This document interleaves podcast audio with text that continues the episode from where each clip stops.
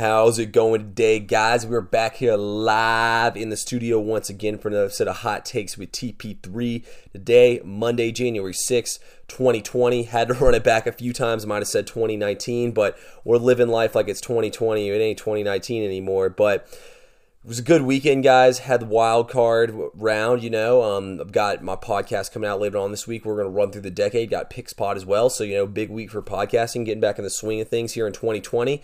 Um, not going to lie, could have been a little better week on the picks. Went 1, 2, and 1. Um, won our max bet though on the Vikings, so that was nice. Uh, had unfortunately we had the Eagles, so that was a loser. I kind of blame Clowney for that one, putting a little dirty hit there on Carson Wentz push the Bills. I mean, that was I thought that was biggest lock ever. And what do you know? Well, we'll get to that. And then um, is a straight up loser on the Patriots. And, you know, couldn't be a better wild card weekend when you watch the Saints and the Patriots lose, my two least favorite teams of any sport. But before I get to that, I want to talk about breaking news today, which is Mike McCarthy getting hired by the Dallas Cowboys. Look, I'm not going to lie, guys, I'm not a huge fan. I feel like the Dallas here just kind of, you know, they just wanted to make the decision. Uh, you know, like I feel like they just wanted to make the safe decision. They didn't want to go out there and make the, you know, go at the for the Sean McVay. They didn't want to go, you know, for the Kyle Shanahan. They didn't want to go for that young offensive or defensive mind. They just wanted to go ahead and be safe. Look, I don't necessarily hate the McCarthy signing. McCarthy says that he likes Dak. He wants to work with him, make him better. I mean, McCarthy's worked in great quarterbacks in the past. I mean, he was with San Francisco when they won all the Super Bowls back in the day. He worked with Aaron Rodgers. There's one other one I'm forgetting, but you know, McCarthy, he can definitely work with quarterbacks. But the reason why I don't like it in Dallas is, I mean, is Dak really the guy you want sitting back there throwing the ball and trying to be like these other guys? Ah, not really to me, you know. I feel like it's more so you want Zeke running the football.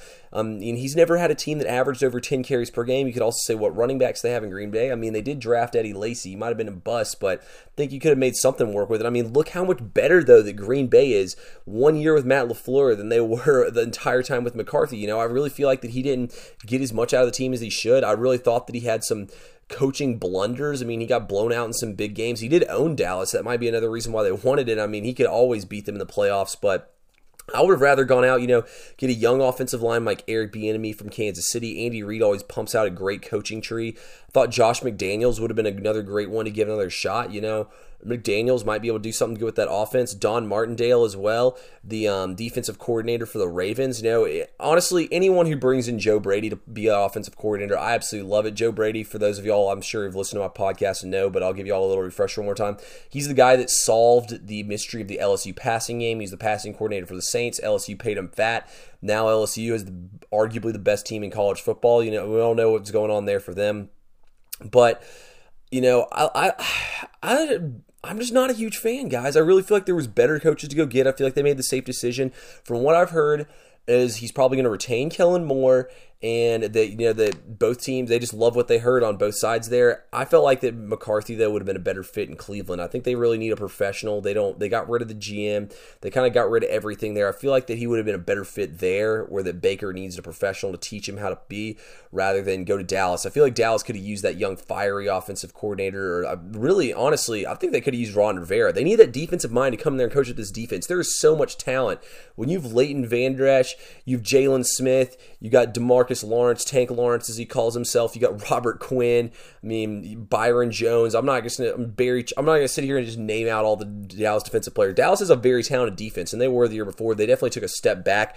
I really feel like they either need a defensive mind with Martindale, or they needed one of these young offensive guys. You know, we're gonna bring in that offensive fire and flair. I just don't think it's the right move here. I mean, hey, I could be wrong, but at the end of the day, guys, Mike McCarthy's going to come up short like he always did in Green Bay. And I mean, realistically, he got out coached so badly in that Seattle game. I mean, uh, in the NFC Championship a few years back, I'll never forget that. I mean, how are you not ready for the fakes and everything?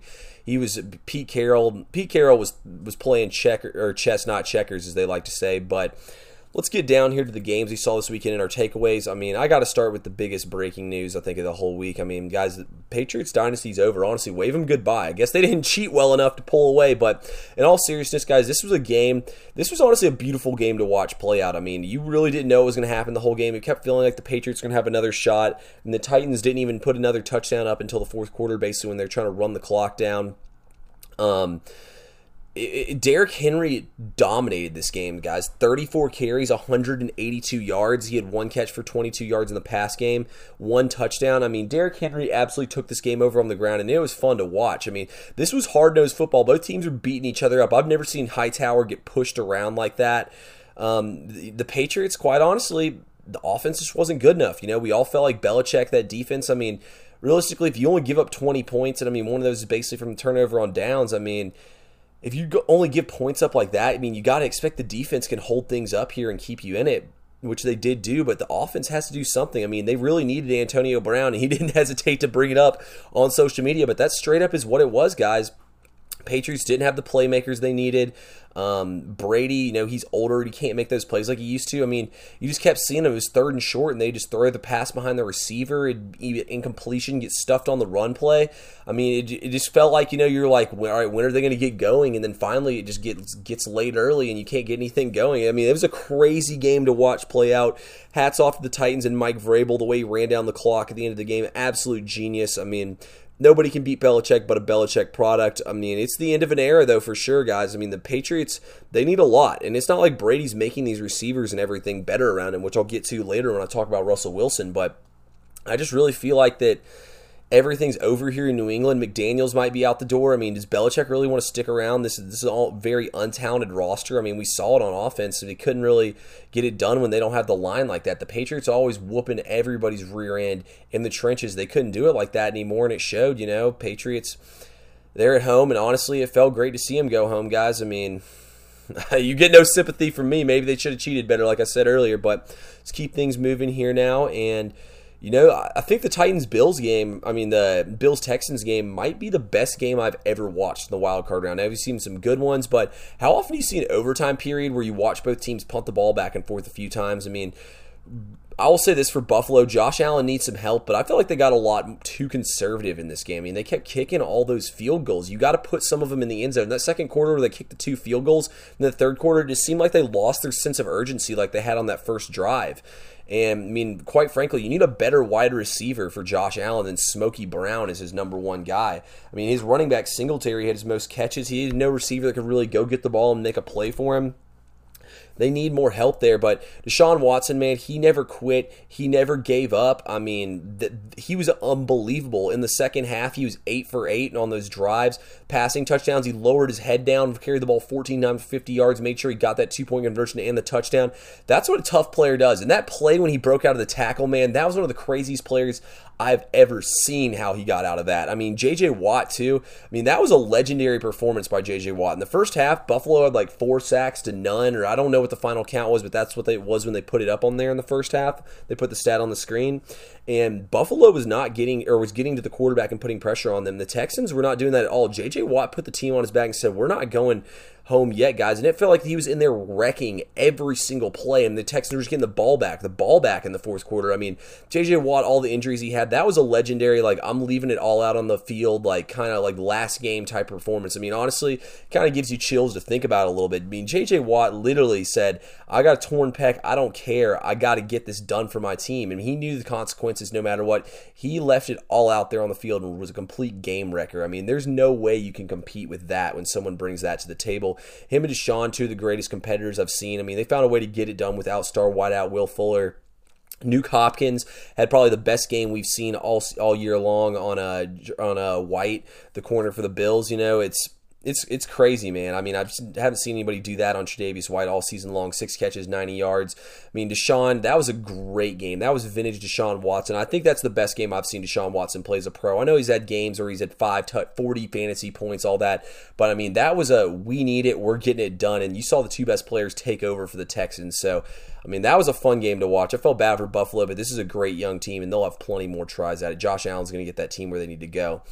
Now, the games we saw on Sunday, I mean, this is the best wild card weekend I can ever remember. Not a single game was a blowout. All of them were great games. They're all close games down to the last possession, basically. But quite frankly, for the Saints, that offensive line didn't step up. Minnesota used their defense and they kept playing the game. I mean, Minnesota in the third, in the fourth quarter, I thought got a little conservative, and I just thought it was funny too how New Orleans players every single time there was an incomplete pass or anything, New Orleans players were picking the ball up, acting like it was a fumble. Like, yeah, you wish it was New Orleans. You'll get no sympathy from me here, those Saints fans. I mean, I swear the Saints just look for any excuse anytime they lose. It's never they weren't good enough or Drew Brees is a choke artist, which I'll get to in a second. They want to come up for anything. I mean, if they had called that on the Saints, if they had the pass interference call they thought should have been on Kyle Rudolph at the end of the game, they tried to call that on the Saints. The Saints fans would have gone on the field and murdered the referees. So I don't even want to hear that from the Saints fans protesting. Get over it. You got to do better than that. Drew Brees had a fumbled interception I really think cost his team the game, and he did the same thing against the Rams last year in the playoffs too. I mean, as much as people want to say Drew Brees is an all-time great, at the same time, Drew Brees choked in the biggest moments for his team. A lot of people don't want to admit and say that, but I'm willing to admit and say that. Drew Brees came up short for his team in the biggest moments when they needed him. I mean, Adam Thielen fumbled on the first play of the game for the Vikings. And I was tweeting out after he fumbled. I was like, wow, how did Adam Thielen go from borderline MVP candidate the week before to being uh, next to worthless? And then he balled out, had one of his best games of season. I mean, what I tell y'all, man, one o'clock Kirk Cousins gets it done every single time. Dalvin Cook was a workhorse in that game. I mean, quite frankly, Minnesota knocked the knocked the Saints on their backs. So you could really tell when Alonso went out that that linebacking core was struggling a lot for them, but I mean, I put the blame on Drew Brees. I think they would have won the game if they had Bridgewater in there. I really do. Taysom Hill was the best quarterback in there all game long for New Orleans. I mean, New Orleans looks good when they're beating up on the horrible Falcons or they're beating up on the Buccaneers and Panthers. You know, they look damn good. But when they play in real defense that gets pressure on them and beats them up in the trenches, I mean, Vikings straight up outplayed them in the trenches. That's all it was. I mean, the Vikings really didn't. Kirk Cousins only threw for 242 yards. It wasn't like he was slinging the ball all over him. They were running the ball with grounded pound with Dalvin Dalvin Cook. And then on the other side of things, they were stuffing New Orleans' run and getting pressure on the quarterback. I mean, that is vintage how you win a football game right there.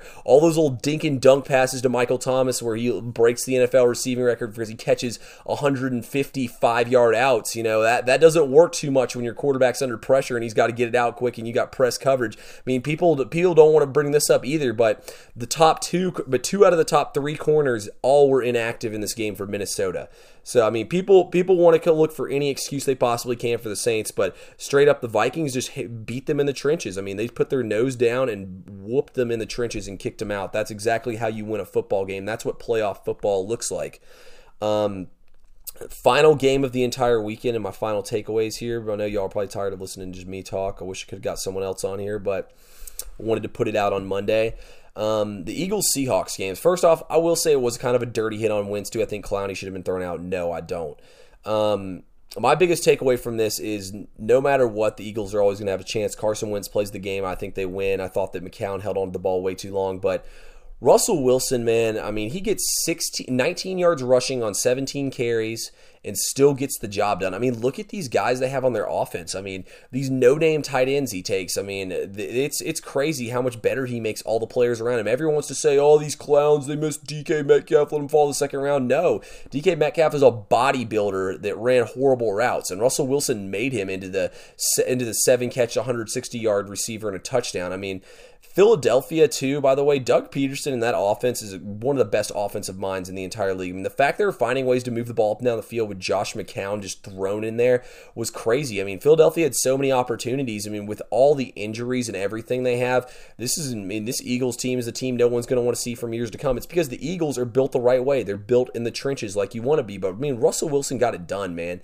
Two offensive linemen out, both his running backs out. He Travis Homer and a shell of Marshawn Lynch playing him there. I mean, hats off to Russell Wilson. In my opinion, this guy's the best player in the NFL yeah, Lamar Jackson's going to win MVP, but he's got the most talented locker room. When did the Seahawks ever spend high draft picks on offensive weapons for Russell Wilson? It's always, hey, Russ, this is what you got, man. Do what you can with it. And he goes out there and does it every single time, doesn't look for any kind of excuse. I mean, 325 yards, passing touchdown, obviously had plenty on the ground as well. I mean, this game was all Russell Wilson straight up, just putting the team on his back. I know y'all, I know y'all listened enough times to know how big I am on Russell Wilson. Look, I'm not a Russell Wilson fan at all, guys. I just think that he does it the right way and he puts the team on his back the way you need. I mean, we really watched him and Deshaun Watson both pretty much do the exact same thing where they just picked the team up and said, "Come on, guys, get on my back." I mean, that's there's nothing more fun than when you watch two running quarterbacks like that do that for their teams. I mean, we have some of the most special and talented quarterbacks I think we've seen yet any era of the NFL. It's not like these big pocket passing six five quarterbacks that just sit there behind their offensive line. You got guys like Deshaun Watson and Lamar Jackson doing it with no help on the offensive line, going out there and finding guys and making plays. I mean, it's the most fun football to watch. Both these guys deserve more credit. In my opinion, they're two of the top five quarterbacks in the league. I got Russell Wilson over any quarterback in the league. Lamar had a great season. Don't get me wrong, Lamar, but you had a great season. Russell Wilson's had a great career. But that's all I got for y'all today. Um, it's a big weekend. I mean, we got the NFL um, divisional round now. I mean, about to get it down to the final four teams here. We got the college football playoff on Monday. Um, tons of college basketball, tons of NBA, lots of good stuff to talk about. So I got lots of stuff coming for y'all. Follow me on Twitter at TP3Wins, on Instagram at TP3Bets. But other than that, I appreciate everyone who tuned in once again. Let's have a great week.